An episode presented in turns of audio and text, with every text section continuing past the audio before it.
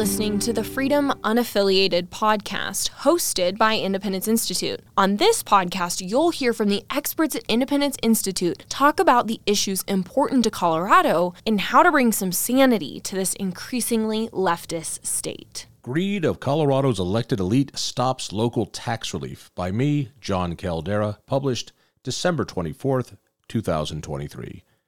While the world is consumed with the latest bit of activism from the Colorado Supreme Court regarding Donald Trump, the media oxygen has been squeezed away from another important ruling, one that's going to hit property owners. The Colorado State Board of Equalization has decided counties cannot provide property tax relief by lowering property values.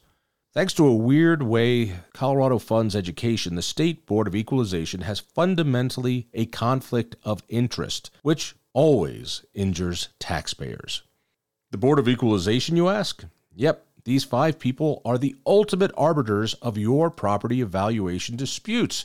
You think your county assessor overvalued your home? Your final appeal goes in front of these guys. And maybe they'll treat you better than they treated the taxpayers of Douglas County. The Douglas County Commissioners voted to lower property values in their domain by a mere 4% to help alleviate the sticker shock that's coming when their constituents get their next tax bills, saving homeowners about $230. Property owners statewide are about to see the largest increase in their lives. Any property tax relief, like the symbolic silliness of the last special session or what Douglas County wants to do here, only lowers the amount of that gargantuan increase. The Colorado Board of Equalization slammed the door on Douglas County's modest tax respite. To his credit, Governor Jared Polis denounced the board's decision. What a shame. Governor Polis couldn't appoint a majority of the members to this board. Oh, wait a second. He did. Yet another fine example of how Polis plays Pontius Pilate by washing his hands of his own bad decisions. He has the power to influence, if not demand and replace his appointees to the board. When will Coloradans learn Polis can never be judged by his words, but by his actions only? So, why would the State Board of Equalization deny a county from lowering assessments? Quite simply, they have a massive conflict of interest between their members and their mission.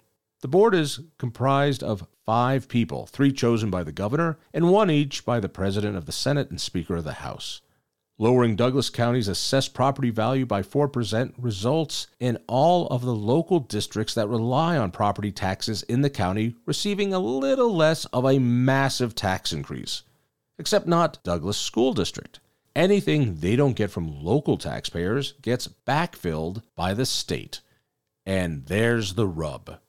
In their meeting denying Douglas County their request to reduce assessed property values, Board of Equalization member State Senator Chris Hansen was completely honest. If he did his Board of Equalization role correctly and approved the change, he'd have a little less money to spend when he's playing his state senator role. So here's the deal property and values in Douglas County are up about 50%. This means the Douglas County School District is going to get about $100 million more from local taxpayers.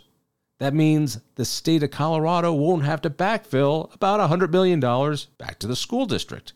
That's a $100 million windfall for Governor Polis, Senator Hansen, and their friends at the Capitol to play with by the Douglas County Commissioners lowering property values by a mere 4% it means instead of $100 million of property tax increases going to the school district, it would be about $92 million.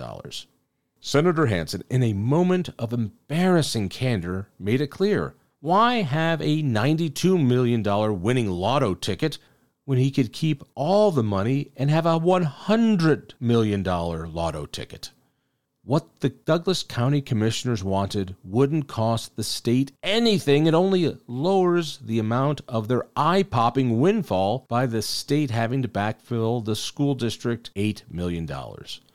People use the word greed mostly to insult those in the private sector. If this isn't the ugliest type of greed, I don't know what is.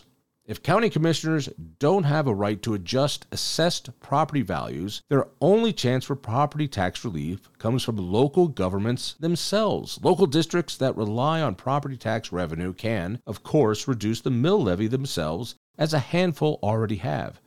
But overwhelmingly, most won't. If the media and the chattering classes weren't so captivated by the Trump drama, they might be demanding answers from Polis and the Board of Equalization about their mischief. Thank you for listening to this episode of the Freedom Unaffiliated podcast. If you've enjoyed this podcast, please give it a like and consider sharing it with a friend. Be sure to subscribe to this podcast so you can catch our newest episodes. For more content from Independence Institute, go to thinkfreedom.org. Thanks for listening.